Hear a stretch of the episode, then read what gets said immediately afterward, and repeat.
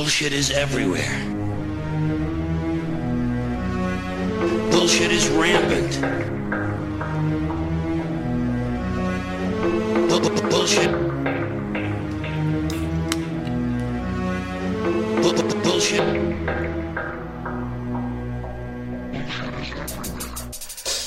I want you to get up right now and go to the window, open it, and stick your head out and yell, I'm as mad as hell, and I'm not gonna take this anymore!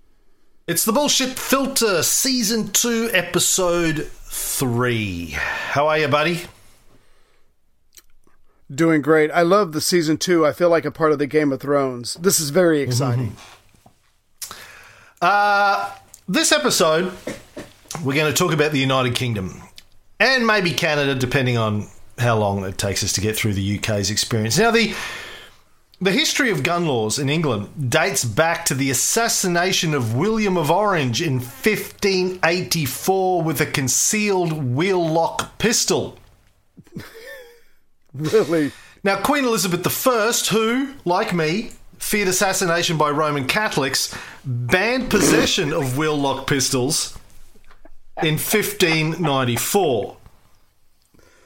Right. Now, the country today has one of the lowest rates of gun homicides in the world. There were 0.5, no, 0.05 intentional firearm related homicides per 100,000 inhabitants in the five years to 2011. It's about That's 15 to 38 people per year. Not 15 to 38 people per 100 per year. That's hardly anyone ever gets shot and killed in the United Kingdom. And they got a population of 65 million. So, um, yeah.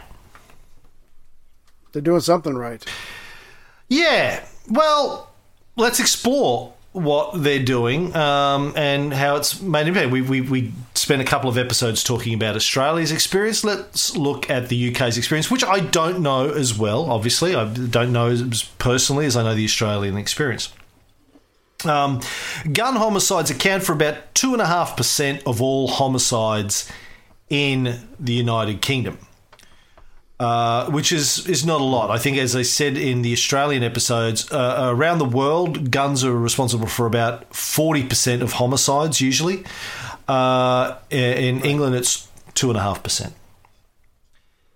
Now, handguns in the United Kingdom were effectively banned after the Dunblane school massacre in Scotland, coincidentally in 1996. Uh, I think it was just before the Port Arthur massacre in Australia.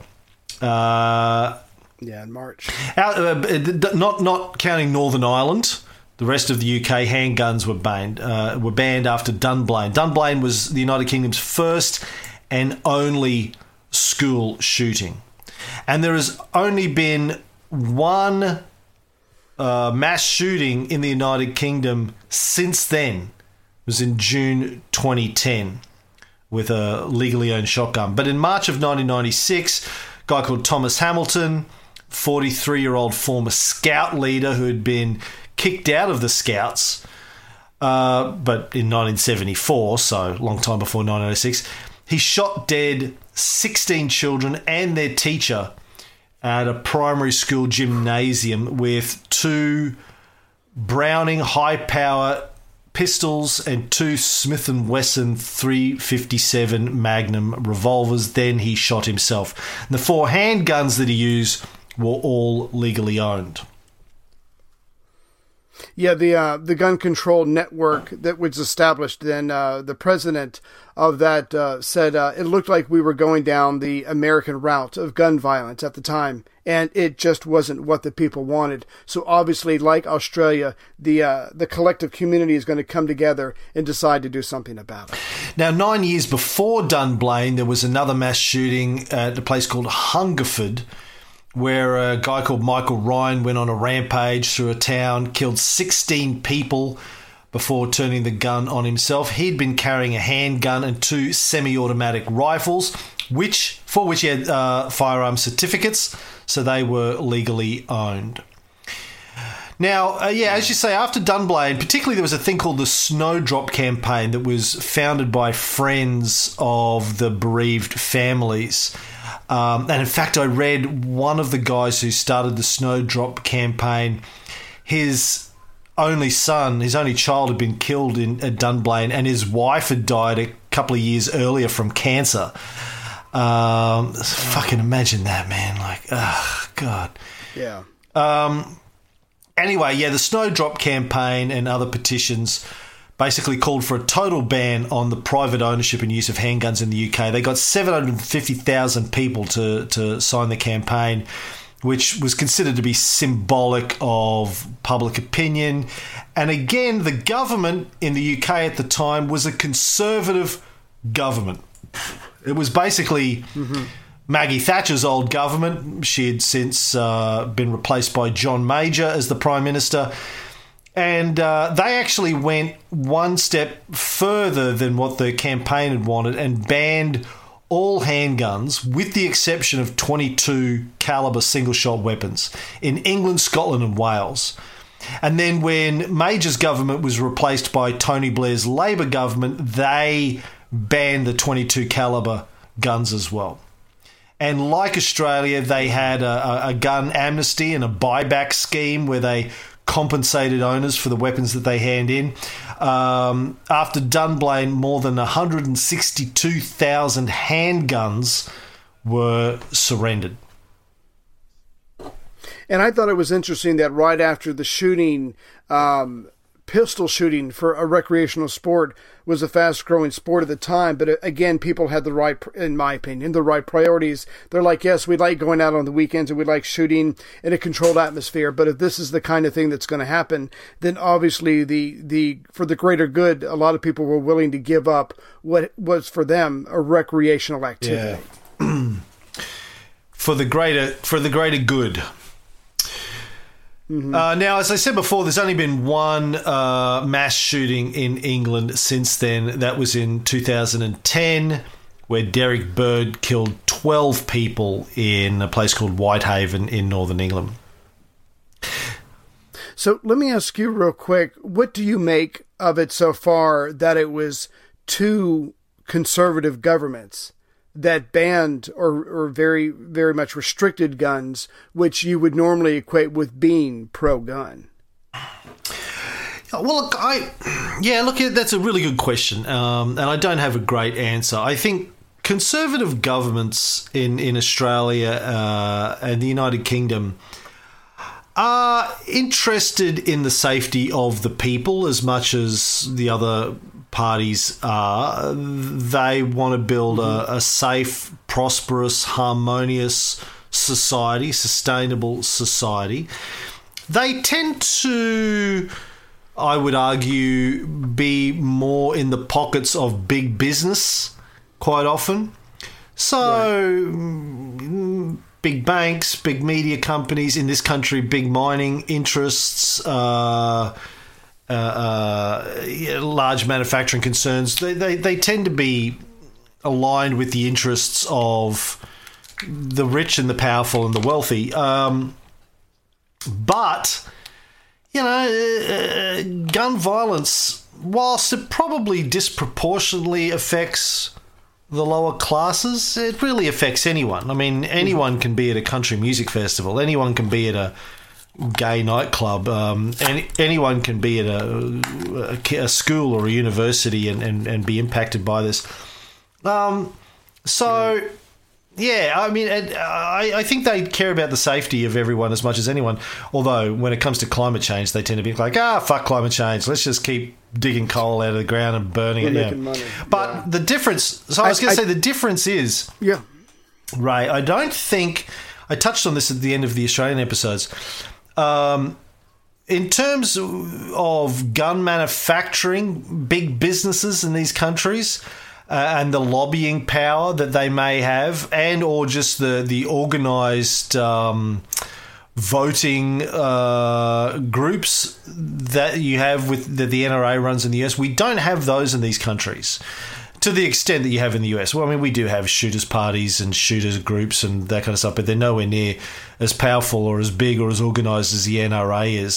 So I, I think the conservative parties here don't have big gun related organisations and businesses trying to lobby them to go this way or that. So they're able to vote uh, on their conscience uh, rather than worrying about profitability. Right. Yeah, I think without some kind of detailed survey, that's probably either the best intuitive answer that there is. Like you said, the conservatives normally in the pockets of the rich and powerful, but again, um, that doesn't always have to mean that they're pro gun. And when you have an entity like the NRA that has a lot, a lot of influence, a lot of, and we're as we're going to see when we get to America, a lot of money uh, that they can they can uh, fight their own battles really well. But again, yeah, not having entities like that I think it certainly makes it easier for those governments, and they just happened to be in power when these tragedies happened. Yeah, that's right. They were in power, but they took action, and uh, I think they've they've Right. been given credit for it in both countries. Now, in the UK today, fully automatic uh, guns are prohibited. Uh, and uh, obviously, handguns are prohibited, semi automatics are prohibited. It's very difficult to get a gun. Um, there are only 3.78 guns per 100 people in the UK today. Um, they- leaving outside of Northern Ireland, Northern Ireland's its own thing. It's got its own sort of uh, rules. Um, so compare that again to the United States, which is 88 guns per 100 people. Australia is about 13.7 guns per 100 people. UK is about, let's say, 4 guns per 100 people. Right. Now, since the new laws in the UK were introduced in 1997, uh, unexpectedly, there was a 105% increase in recorded handgun crime in the five years after 1997. What? Yep. Does that mean like everybody with a gun suddenly went out and committed a crime? The the ones who had guns left over after the I, told, I just spilled my drink all over myself. Hold on, give me a minute. I'm taking off my pants now. Don't get excited. and I, uh, too late. My pants are already off. I've got a big container of coconut water uh, I got out of the fridge, and um, I was fiddling with the uh, the like the, the spout on it, and I pulled it off, and then it, it just all spilled everywhere. I tried to it. Was all of that code? Because that's what it sounds. So now it sounds like you're peeing on air. Yeah, come on, man! I'm not Kevin Spacey. Don't, don't forget to shake at the end. It was funny. Uh, yeah, so it's a little bit counterintuitive, right? They took handguns out and handgun crime went up by 105%. Oh my god! Now in Is there an explanation or any studies for that? Or there is. I would have assumed you would have covered this in your research, seeing as you're a full time podcaster. Tell me uh, what you came up with. they went mad. It was the iron in the water. Yeah, the, the ones that still had guns were like, well, fuck this, we're going to use them. no, so uh, the, the research seems to indicate that a large percentage of this, of these armed robberies that were carried out uh, in the next five years, were carried out with imitation or non functioning firearms. So basically, toy guns, realistic looking toy guns. They took, pew, pew. yeah, they took out the real guns, and then the Crims went, well, fuck, we'll just use toy guns. No one's going to know the difference. They just put their fingers in their pockets and pointed it at people and said, "I got a gun. Yeah. now, personally, if you said to me, okay, handgun crime will go up, uh, we're gonna, but it's going to be with fake guns that can't kill you. I, I'd be like, I'll take that trade off. I will take that trade off. Yes, please. Take my shit. I don't care, honestly. Break into my house, take all my shit. I don't care. If you, as long as you don't kill me or my family. Yeah. I, I mean, Don't rape them either, obviously. Uh, but don't, Obviously. but if you have to, if you have to choose between raping them and killing them, rape them. Definitely rape them. Yeah. We'll get we'll get over that. Right. We'll get over that, but don't kill them. So yeah, but the, so you'll hear that stat used a lot. Oh, handgun crime went up when they introduced gun laws in the UK. Yeah, but it, it, when you drill into it, uh, it's not as uh, it's it's not as simple as it sounds. Now, um, it wasn't right across the UK either. In Scotland, handgun uh, offences fell by eighty percent in that first five years, but in other parts of the UK, they went up. Now, uh, my explanation of this is the Scottish weren't smart enough to realise they could use toy guns. No. Okay, No, no, uh, okay, the new lassie, they took away our guns. It's a brabrech moonlicht nicht te nicht. There's a moose loose about the hoose. And all that kind of stuff. Um, so, on a semi more serious note, I think because the shooting took place in um, in Scotland, that you you would think it would have affected those people Yeah. a lot more intensely. Say if you were in London, so yeah, I can I can I can totally see the drop Hmm. in in the surrounding area. Or at least I would think so. I would that you know intuitively. Now, since 2003, however, uh, gun related crime has fallen consistently uh, uh, up until present times in the UK.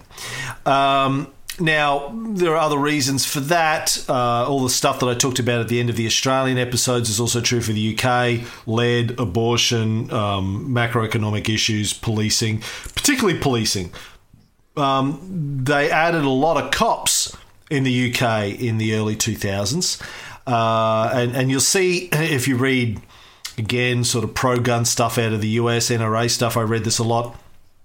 They were saying, oh, well, yes, crime rate dropped because that's because they put 20,000 extra cops on the streets. That's what it really uh, had to do with, you know, more cops. But interestingly, they've been pulling those cops back out. They've taken 20,000 cops out of the UK in the last five years, and the crime rate has continued to decline. So it's probably not that long term anyway. Putting more on the streets may have had an impact, but long term it didn't. Now, So they had their own surge of troops, and then they pulled them back. But the people, maybe the people's behavior has already been established when they did have the twenty thousand extra cops. Yeah, it may have, may have something to do with it. And also might be all these other macroeconomic issues that we talked about in the last episode. N- Now, like uh, in Australia, as far as I can tell, the, the public consensus in the UK is uh, similar to here. Most people are glad they don't have guns. Uh, our, our, our UK listeners can confirm or deny that for us, but uh, I, I did I did look around for research. What I found is that most people are like, "Yep, guns bad. Uh, let's let's you know keep them at an absolute minimum." Now, They're not worried about their government taking over. I mean, I've, I've never understood that. I mean, the government's already the federal government; it's the highest power in the land. But well, whatever. Yeah. yeah, I love that in America. Well, we need them in case we get a crazy government. Really, really. So what's what's what's what's keeping you now? What, what, what's how come you haven't taken to the streets and taken over? Right. Oh no, we like this crazy government. We're, This is our kind this of is our crazy. kind of crazy. Yeah. Oh right. Well, that's good. Good solid argument you got there, son. Uh, we don't we don't want a tyrannical government unless it's our tyrannical government. That's all right. Don't want a black president, but I'll take this one. By the way, the um, the the homicide rate in uh, the UK has also been falling from a high in 2002 when a, a family doctor, Dr. Harold Shipman, was uh, charged with or responsible for killing 172 people. What? How? Yeah, yeah. You gotta like, you know, he wasn't fucking around. Doctor Shipman, man. Like. uh More like Doctor Evil. He was committed. You got to give him that. Say what you like about Dr. Harold Shipman, but He was committed. Uh, a lot of a lot of elderly women. I think he was uh, anaesthetizing um, without their permission, and uh, go, oh, well, they did. old age. Even he, he did get one apparently to put him on the will, which is how he got found out. Um, wasn't like burying him in a hole in the backyard or anything. It was like, oh, she passed away, but he was he was knocking him off, and he hung himself in jail before uh, his trial. So they never really worked out what the fuck that was all about. But anyway, crime rates have been dropping in the UK, as have the homicides rate. Um, maybe the extra police surge, maybe not. Um, I sometimes read in NRA related stuff too, American stuff, that in the UK there are 2,000 violent crimes per 100,000 people, where in the US it's only 400 violent crimes per 100,000 people, which makes it look like the UK has five times as many violent crimes per capita as the US. Mm-hmm. Have you seen that data? No. Tell me it's BS. Why am I not surprised? Um, now, this is misleading. As I said in the earlier episodes, comparing homicides rates is one thing because a homicide is a homicide. Got a dead body. It's not suicide. It's a, oh, not an accident. It's a homicide, right? Everyone around the world pretty much agrees on what the definition of a homicide is. And a gun related homicide is one where there's a big fucking hole in them, right? Um, a round hole. Uh, anyway. Um, but crime, comparing crime rates is more difficult because what is defined as a violent crime by the FBI, for example, is not necessarily what is defined as a violent crime by the British Home Office or the Australian government or the Canadian government. So when when you see data comparing crime rates uh, from country to country, you've got to be a little bit careful. Now, there are some ways of doing it. Some people have gone to extreme lengths to try and do apples and apples comparisons, um, but it is it is difficult. Now, for example, with this one, 2,000 violent crimes per 100,000 people in the UK versus 400 per 100,000 in the US. The British definition includes all crimes against the person, including uh, basic assault, a robbery, sexual offences, whereas the FBI numbers only account aggravated assaults and forcible rapes. Jeez. So when you're comparing those two numbers, the British are throwing a whole bunch of extra things into the crime bucket, violent crime bucket there, compared to what's considered a violent crime uh, by the FBI. So I wonder how that's considered good record keeping on our part to parcel it out like that or to separate the statistics like that. Yeah, look, I, I, you know, again, countries just have different ways of classifying and things and measuring things. It's, you know, it's. It, I'm, I'm not suggesting that uh, the FBI are doing anything sneaky. Although anyone who's Right, anyone no. who's watched The Wire knows that there's this concept of juking the stats. Let's listen to Prez For the time being, all teachers will devote class time to teaching language arts sample questions. Now, if you turn to page 11, please, I have some things I want to go over with you. I don't get it. All this so we score higher on the state everyone tests? to read pages 11 through If we're teaching the kids the test questions, what is it assessing in them? Nothing. It assesses us. The test scores go up. They can say the schools are improving. The scores stay down. They can't. Juking the stats, Excuse me? making robberies into larcenies, making rapes disappear. You juke the stats, and majors become colonels. I've been Is here before. on the same? Wherever you go, there you are. Love it. Love The Wire. Love that show. Juking the stats. Basically, just I should have set that up before. It's, it's in a school. Pryzbylewski's a cop who ended up becoming a teacher, and he finds out that just as it happened in the police force, where they would fiddle with the stats to make it look like things were going better than they actually were, um, they were doing the same thing in the schools where they were teaching the test so the kids would get better results, so the school looks better, so they get more funding. And uh, you know, in fact, my boys who've just finished grade 12 here were telling me the same thing happens there when they're having their standardized statewide testing to see how the school's performing. You know, the school was saying to the dumb kids, don't come tomorrow, just stay home. Uh, have a sick day tomorrow. yeah. Go hunting. All right. it's Yeah. it's, uh, it's appalling. I'm, I'm absolutely appalled and disgusted by that. Cre- creative accountancy. You know, I was thinking about on the, when we did the last show for your two for the twins, your older boys. For them, mass shootings is literally studying history. Like you said, it never happened in their lives. You just have to imagine their outlook versus someone like us who's seen just so much. That, that's just Well, you know, I've tried to get them to come to America when Chrissy and I go over to visit um, every couple of years or whatever, and they have refused up Mm-hmm. until this point. They're like, oh, why would I want to go to that? It's crazy. They shoot each other. I don't want to. Why would I put myself in that? Chrissy town. tries to talk him down. Yeah, you know, uh, it's not that bad. It's not as bad as it looks. Go, but why? Why would you even put yourself in that situation? That's insane. It's like going, I'm going to go swim in these crocodile crocodile infested waters. Uh, you know, you know, what's the worst that could happen? in? Egypt. Yeah, I'm. I might not die, Hmm. but I might. Why put myself in that? I remember the first, honestly, the first time, um, first couple of times I went to the US, I was extremely conscious of the fact that it was a violent society and there were guns everywhere. I don't think about it as much anymore, but it's always present in my mind when I go over there. Just, uh, I feel like I'm, I don't know, looking at, looking around corners, looking behind me, just walking on eggshells. Yeah. Well, do, did you see in the news on on Halloween Day, the last day of October, where the the guy you know rented the truck and plowed into the bicyclists in New York City?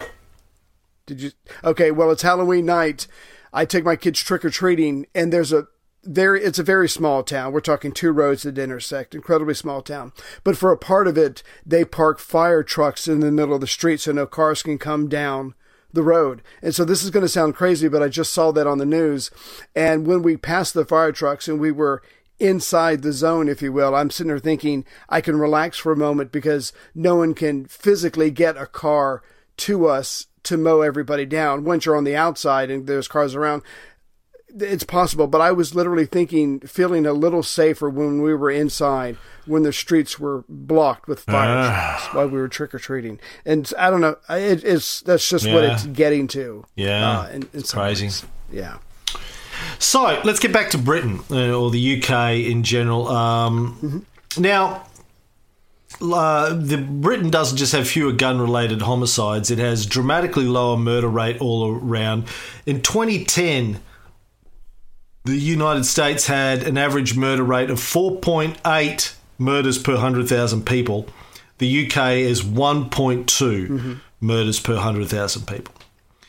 So well, it's four times. So the the US murder rate is four times per capita the murder rate in the UK.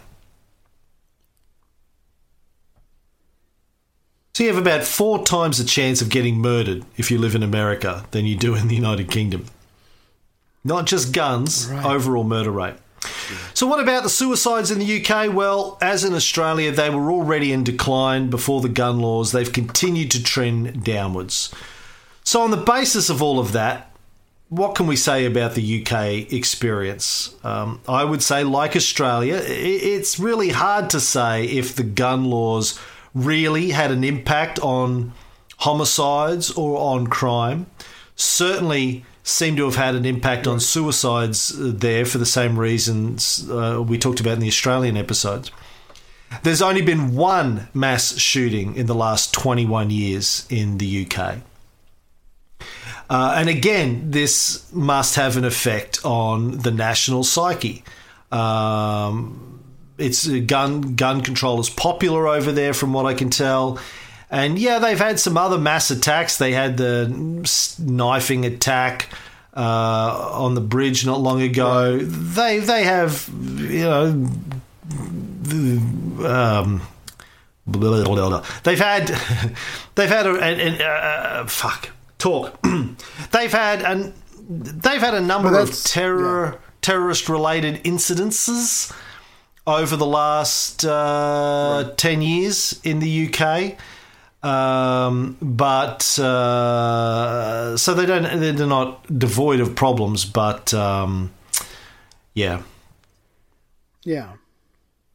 Well, again, the other thing, even though we cannot directly connect um, getting rid of guns with a fall in crime, the fall in deaths and, and rapes and uh, and uh, murders and things like that, still, I mean, no one's going to argue that it's hurt. I mean, it doesn't hurt to have fewer guns in the country. So maybe it's a part of a general trend that would have happened anyway. But who's to say that it's not a good thing to re- remove these devices that can allow anyone to kill a lot of people in a very short time? Yeah, and I guess that's my perspective as well. I mean, if okay, so let's say uh, people will sometimes say this, well, you can still get killed with a knife, right? If I if if Chrissy and I are walking down the street and we get mugged, and the guy's got a knife. I feel fairly confident that if I uh, attacked him you know, if I felt the need to do that, I, initially I just give him my shit and go, take it, man. Like, good luck, God bless. Um, but if he if he if he appeared to be kind of crazy eyed, if and and he was, I thought we, he was going to harm us. If I if I if I wrestled with him, I might get cut, stabbed. I might even die. But I'm pretty sure I could hold him off for a couple of minutes in the process which would give Chrissy a chance, or Chrissy Yeah. and Fox a chance, let's say, to escape, to get a get away, get a block away, right? Yeah. Hide, call for help, run into a shop, a house, whatever. Get in a car. If the guy's got a gun, even a handgun, let alone semi-automatic or something like that, yeah, I'm fucked, really. Uh, unless you know I'm pulling out some uh, Bruce Lee style shit, and I could. Don't get me wrong.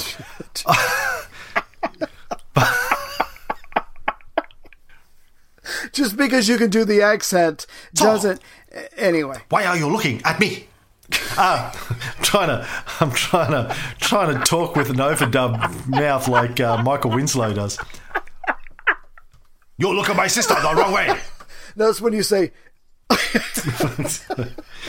Um, uh, yeah, like, that's when you go, my master was better than your master. yeah, yeah. Um, yeah, if he's got a gun, I'm fucked. Like one shot, I'm down. Another shot, they're down. And then Fox would have to grow up to be Batman, which in and of itself, not a bad thing.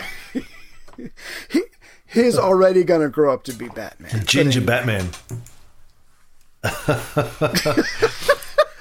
Do I look like a cop? Who gave the order?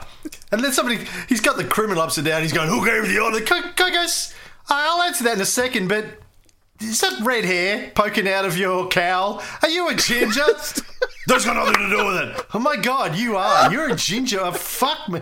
No wonder you're so angry. Because I can't take you seriously. No wonder you're so angry. You can't go out in the sun and you don't have a soul. So I get it. I get it now. I'd be angry too and dress up like that. I said, oh, it's not true. Then he- then he hugs It's back. not, it's, it's not true. It's just the light. No, don't leave me alone. Batman runs away, cries in the corner, oh. dig, digs into his utility those belt for some bat tissues.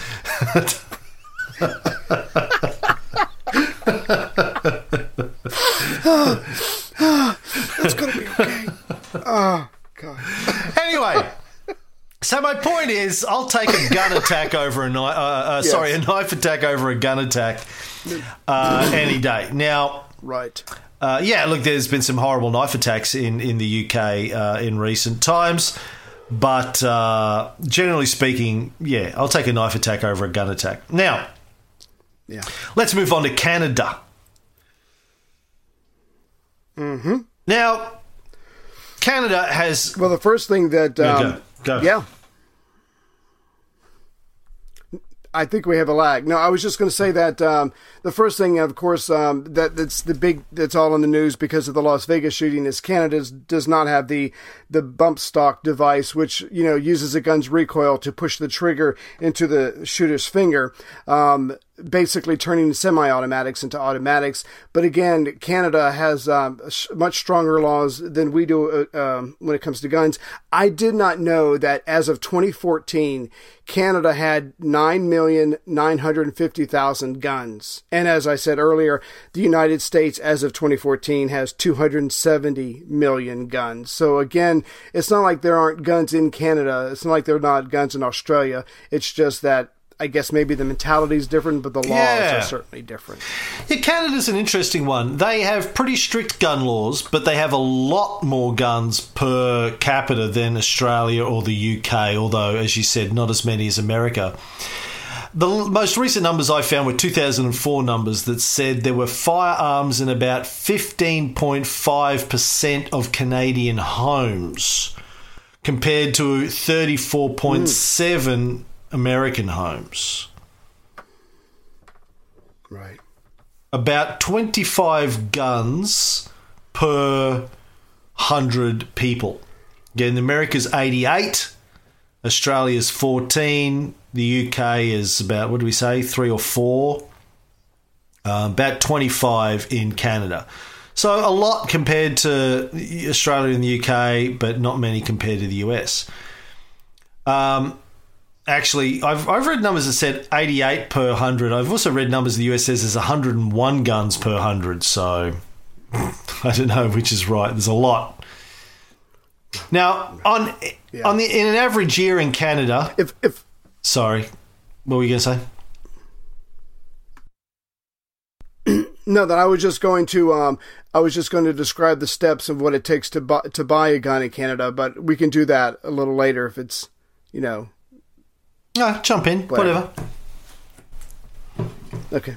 Alright. No, I just thought it was interesting. So, in order to get a gun in Canada, to be eligible to receive a PAL, a possession only uh, license, um, all applicants have to successfully complete the Canadian firearms safety course for um, for a non-restricted license and the Canadian rest- restricted firearm safety course for a restricted license. Uh, the non-restricted class is a prerequisite to to a restricted license. Um, each province or territory's chief firearms officer publishes information on the location, so you'll know where to go. So so you have to take a class, you have to take a course. Uh, applying for a license. Currently, only one type of license is available to new applicants, and that's just the uh, possession acquisition license. Uh, but again, they have the uh, the background checks, they have the reference interviews, they have to be screened, they have the mandatory 28, eight, 28 day waiting period for all first time applicants. So again, I think Australia and UK had, I think it was at least 28, if not 30 days of a waiting period after you've gone through everything that you still have to wait before you receive your license. So again, they have slowed down the process and it gives them plenty of time to check someone out before a license is given to them. Now, in uh, Canada, every year they have about roughly 200 gun related deaths. They have a population of about 36 million people. So, population is about 9% of America's population, but they have 150th the number of gun related homicides. Per capita, it's about Is that because it's too cold up there? per capita it is about seven times less firearm related homicides. Now, it may have something to do with the cold. Um, in fact, if you look at map of uh, gun homicides in the United States, just pulling the I don't have it in front of me, so I'm just pulling it up now. um, you, you can actually see that um, most of the gun related homicides in the US um, sort of don't take place in the far north, right? So maybe there is some sense in what you're saying. I mean, there's I've got a, like a heat map of gun violence here. Um, most of it's on the eastern side of the U.S., east of the Mississippi. Um, uh, a lot of it's on the east coast, Boston, New York, Philadelphia, Baltimore, Washington, go down to Miami. Uh, just this map just looks like a pimply teenager, quite frankly. Um, L.A., Oakland, Portland, Seattle, um, Las Vegas, Phoenix, Denver, all the all the you know major capitals we expect. But when you get up around the sort of western, uh, northern regions, up around where you border onto Canada, not a lot. So th- maybe I mean also there's no major capitals up there. I mean, Seattle's probably the closest, so that may have something to do with population density in those areas. Um, I don't know, but maybe. Maybe maybe the colder it gets, the more you're like, oh, let's just sit in front of the fireplace. Fuck this! I'm not going to go. I'm not going to kill anyone tonight, honey. It's uh, too cold. Just give me a put, wear my Too fucking. wear my my, woolly socks and uh, drink a hot toddy instead. I was going to go out and kill someone, but uh, fuck this cold, man. Who who can be bothered? it's like it's like me trying to have a cigar in uh, Zion National Park in the middle of winter a couple of years ago. I'm like, I'm I'm persisting. I'm gonna do it. My hands are freezing off. I'm not enjoying it, but I'm fucking. I haven't had a cigar in a week. I'm gonna have one. I don't care what you say. Don't care how cold it is outside. Doing this. Hmm. Hmm. Anyway, Good for you. Thank you. You made the right Um, choice. So, Canada, uh, a lot less firearm related homicides than the US, but way more than Australia and the UK. Now, guns account mm-hmm. for 69% of all homicides in the United States. In Canada, only 33% of all homicides. Now, the most uh, famous big mass shooting in uh, Canada happened in 1989, a few years before the ones in Australia and the UK. It was at the uh, École Polytechnique in Montreal, in uh, Quebec. A 25 year old guy, Marc Lepine, uh, walked around with a, a rifle and a hunting knife, shot 28 people, um, killing 14 women before committing suicide. It's the deadliest mass shooting in Canadian history and uh, was sort of one of the turning points there in bringing about uh, stronger gun control laws that you mentioned before. Right. Jeez.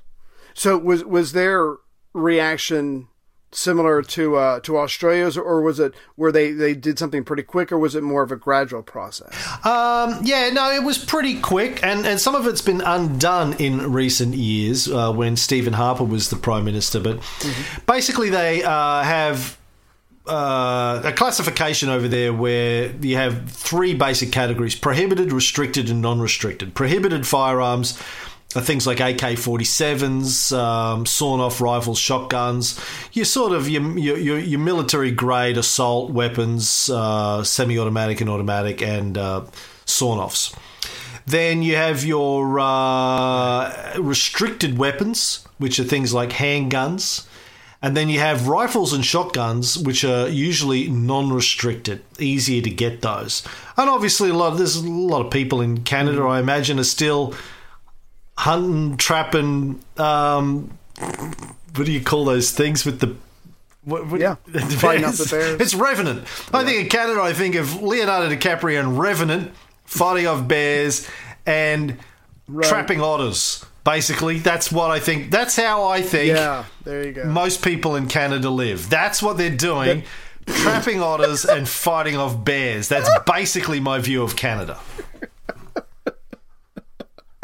When they're not, you know, by the stove trying to survive the latest uh, the freeze. Yeah. yeah, yeah. That's pretty much all they do. Uh, where was I going with that? Oh yeah.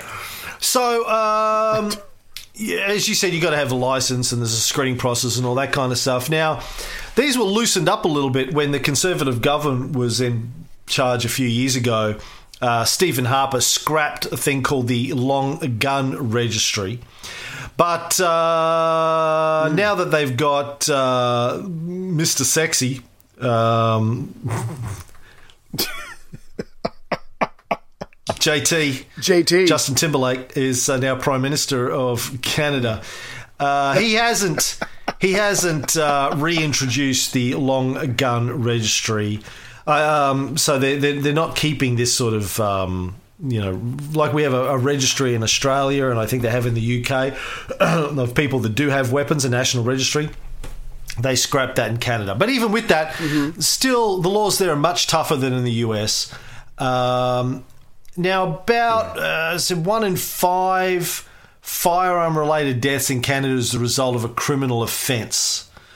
Uh, the rest are the result of suicide or accidents or legal intervention, uh, i.e., in- i.e. a cop getting involved in shooting him. One in five is a criminal offence, about 21%. And in 2012, about half of all homicides committed with a firearm were gang related. Uh, the, I, I assume that those gangs are That- that they're should be gangs of a- otters defending themselves against grizzly bears is basically what I think a lot of those is about. Well, if you're an otter, you're definitely going to want a gun going up against a grizzly bear. That's just not. Yeah, I get it. Yeah. Uh, yeah, yeah. No, I was just wondering if the um, the activity of the gang should be in a separate category because yes, someone died from a gun, but the two sides are obviously fighting over something, and so something's going to happen like that. Uh, I wonder what the numbers would be if that kind of activity was was taken out of the mix or put into know, little known fact that the gangs in Canada are actually the nicest gangs in the world. When they're having a shootout, they actually say, "Well, looks like I'm going to have to shoot you here." Oh, really? Oh, I wouldn't like that, eh? I'm I'm very, sorry, eh? I'm going to have to shoot you. Uh, you, you- could, would you mind if you don't shoot me, eh? I could run away. Oh, I'm going to. I don't know what the fuck that accent is. But anyway, that's my impersonation of Canadians. Speaking. Right. Speaking of think it's spot impersonations, we went to see this new uh, Churchill film the other day, Darkest Hour. Went to a screening of that. Gary Oldman Oh, yeah. playing Churchill. Um, and I tell you, I reckon my Churchill impersonation is uh, pretty good compared to Gary Oldman's. I reckon. Aw. I kept Yeah, wanting to get up and go. Oh, that." shut! No, just let get let me do that. Why? He's not even shaking his head properly. In all seriousness, a great performance by Gary Oldman in that film. The film itself, not great. I mean, okay. Uh, it only it's only like the first three weeks of his prime ministership, uh, May 1940. Um, and, it depicts a little bit about how unpopular he was and how everyone hated him. Um, but uh, there's a couple of really sort of hack scenes, really embarrassingly bad, badly written scenes. But Gary Oldman's great. I mean, he carries the whole thing. Does ch- yeah, he's great, great it. fucking Yeah. actor, solid, he's massively solid. So anyway, yeah, good. Yeah, I, I wouldn't. I, I mean, it's okay for fans of ours who've listened to the Cold War show in particular. Worth seeing. Uh, get just more of a sense of Churchill. Smoking cigars, drinking. I mean, there's great scenes where they come into his bedroom. The morning of the day where he's going to be made prime minister, uh, his, you know, his staff comes into his bedroom. Uh, and pulls part, pulls apart the curtains. He's already have, he's already sitting there drinking a scotch and smoking a cigar. it's, the room is There dark, and he's uh, already into it.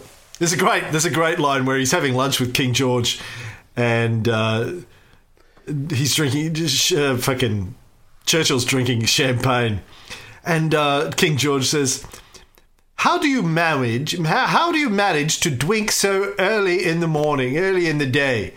How do you manage to drink so much so early in the day? Churchill just says, "Practice." a lot of great lines, you know. You, I mean, it's gold when you're working with Churchill. So many good lines. Anyway, back to Canada. Yeah. Um, so, uh, yeah, like the rest of these countries we've been talking about, crime rates are down, homicide rates are down. Uh, in 2013, the police reported crime rate was at its lowest point since 1969. Homicides were also at their lowest point since 1969. So, here we have a country that has way more guns than the UK and Australia per capita, also has way more gun related deaths per capita and deaths overall. Uh, and a higher percentage of homicides are related to firearms. But violence is down, generally speaking. Uh, homicides are down. Crime rate is down. But when you compare, like, and you, I mean, culturally, UK, Australia, and Canada very got a lot in common, right? Canada and Australia, large colonies up until got our independence at some point in the late 18th or early 19th centuries. Um, but uh, so very, very similar in many ways. And Canada's also very similar to the US in lots of ways as well. But they have more guns, also more gun related deaths, and also more homicides related to guns. So there does seem to be correlation there. The more guns you have, the more they will be used in homicides. Your homicide rate will be higher uh, and, and your gun related homicide rate will be higher. And I couldn't find any data about public attitudes towards guns or gun violence in Canada. Could you? No, we should have had Tony Kynaston on the show. Well, Tony's an Australian who just has lived in Toronto for a few years, but he would have a sense. Um, actually, he was actually oh. around here for dinner uh, a couple of weeks ago. He's in Australia at the moment. He's in Brisbane. Came round. We had dinner. Um, oh, nice. Yes, lovely. Always lovely to see Tony. Um, but yeah, any Canadians listening in, jump on our Facebook page and or shoot us an email and, and let us know what you think about uh, what you think yeah. about uh, the public attitudes towards guns and gun control in Canada. I'm, I'm going to assume that the same trend um, for the United States, for the UK, and for Australia, where we were talking about violence was actually going down, was trending down. Uh, it obviously applies to Canada as well. So again, you can't you can't give uh, their their stricter gun laws credit for that. But again, if you could scoop Canada up and physically remove it from being the United the on the border of the United States, I wonder if their gun related deaths would go down. I wonder if it's the proximity, the fact that we share culture, you know, the cultural influence of the United States. But again, I wonder what would, if you kept their same laws and you moved it to a different place away from the United States, what over time would be the effects of that, too. if any? By the way, uh, I should I haven't told you this either, but we have new email addresses for this show. Cam at thebullshitfilter.com and Ray at thebullshitfilter.com shoot us an email cool. to either of those if you want. And uh, yeah, good luck with that. Um, so let's finish this episode by doing a summary of the other countries, and then we'll get in our next episode to America. Based on all the research I've done over the last week, um, I would say that the experiences of Australia, the UK, and Canada seem to indicate pretty strongly that reducing the number of guns and increasing the restrictions on gun ownership has a correlation with reduced gun violence, particularly with reduced mass shootings. But whether or not we can say that uh, there's a direct correlation or there's a cause and effect there, I can't say for sure or with the cause and effect between removing guns and reducing violence. I th- I think it is fairly clear in those three countries that it, re- removing as many guns as you can out of society certainly reduces the suicide rate, and that's a good thing. Right. I mean, just think about for our listeners if you have somebody near and dear to you who goes through a bad patch and they have a bad day, a bad moment, they try and commit suicide. By the way, I have an uncle, had an uncle, who committed suicide with a gun. Uh, uh, well, I don't know, 15 years ago, maybe. Um, uh, he was a, he was a former Air Force pilot. Uh, had just retired. Beautiful family, beautiful marriage. Been married a long time to his wife gorgeous kids who were adults at the time. Mm-hmm. Um, and uh, he had sort of an Alzheimer's moment one day. Uh, couldn't remember. He was out uh, in the city in Sydney. Couldn't remember where he parked his car. I think is the story. Um, they made an appointment to take him to a neurologist, and um, before he could even make that appointment, his wife woke up next day. He wasn't in bed. She found him out in the backyard, propped up against a fence, blowing his own head off with his shotgun. Why he had a shotgun living in middle of suburban Sydney, I can't tell you. But uh, yeah. Now, classic example. There was probably nothing seriously wrong with him. Um, maybe he might have had a mini stroke. He might have had some sort of small aneurysm. Maybe it was early onset Alzheimer's. He was in his know, late 60s, I guess. Um, nothing probably really that wrong with him that he couldn't have lived another 10, 20 years easily, happily. But for whatever reason, just decided to go and put a gun in his mouth and kill himself. Now, the the the trauma that his wife and, and children went through, his wife found him, imagine that. Trauma that his children went through, his grandchildren, his uh, siblings, my mum, uh, and, and the rest of his siblings. He's had a brother and another sister. Um, terrible. Uh, fortunately, his parents had, weren't around at that stage, but yeah, just terrible, terrible thing to happen. Now, if he hadn't had a gun, uh, he may still have managed to commit suicide. Maybe not. Maybe he would have. Uh, maybe he would have just got through the day. They could have got him to a neurologist. Neurologist would have said, "Hey, listen, you'll be fine. Don't worry about it." But uh, so those things happen. So getting, I think, uh, if there's someone near and dear to you that could commit suicide in a bad moment, would you rather they succeeded or failed? I'm sure most of us would hope that they didn't do it at all, or if they did try, they failed, and you could get them into some mm-hmm. sort of recovery and, and keep them in your life. So, getting rid of guns seems to have a direct correlation on that.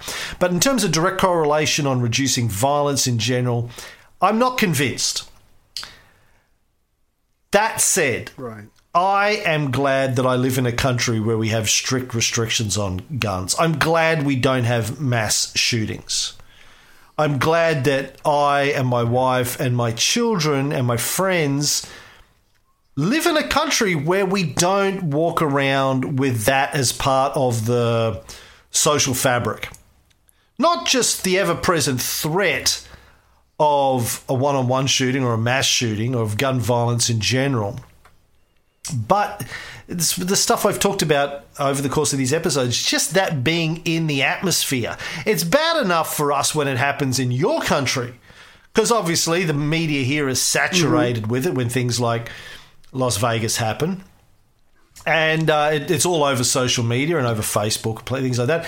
And we get sucked into those conversations more often than we'd like to. And, you know, Chrissy just walks around here shaking head, going, What's wrong with my country? Um, and and and I have to deliberately try and stay out of it because I've given up. You know, ten years ago I would have engaged Americans in these conversations. Now I'm like, oh fuck America. America's fucked. Like fuck it. I'm not even. I'm not even going. I've heard all of the arguments a million times. I've debated this so many times now. It's I I don't care anymore. It's just it seems like it seems like a waste of time and energy. But we don't have it in this country or in the UK or in Canada. And I think most Australians, from what I can gather, most Australians, people in the UK, um, UKians, is that what you call them? I think that's what you call them. Ukians. We'll just call them Ukians. And uh, Canadians Sure. feel the same way that I do. We we are glad that we live in countries with strict restrictions on guns, and we've you know we've had these now for a generation, and there's n- rel- pretty much nobody in these countries going, oh, let's be more like America. Yeah. Yeah, there's nothing to be gained to, to bringing guns back into those societies. And I just wanted to add on, again, based on Cam's research tonight, uh, the, the commonalities between uh, these countries that we've covered tonight. It actually says you have to have a genuine reason for holding a firearms license, and you have to be a member of some kind of shooting club or range or something like that where there are professionals around, and the process to get a gun. And there's a there is a waiting period. And again, so they have really taken this seriously. They thought it out. Um, and there was one Australian who who was writing because he's he's had a guns he's had guns all his lives. Uh, all his life, and he said, "Look, it's not a big deal to have a gun. You just have to jump through some hoops. You have to be responsible, and you have to be able to uh, show that you're being responsible." But again, a lot of people just don't want it. And as we said, I think at the beginning of one of the shows, um, people in, in Australia and the UK and maybe in Canada, I don't know, I couldn't find it. They don't think in terms of having guns as being needed to be safe. It just doesn't factor into their thinking. And when we get to America, of course, we're going to find out that that's one of the reasons that's been shoved down our throats by the NRA and other pro gun lobbyists uh, for years. And now it's become, to us, um, absolute fact. All right. Well, that's the end of this episode, folks. Thanks for tuning in and uh, for subscribing and all of that kind of stuff. We appreciate it. Hope you've uh, learnt some things. Uh, we'll be back next week where we'll start to talk about the American experience.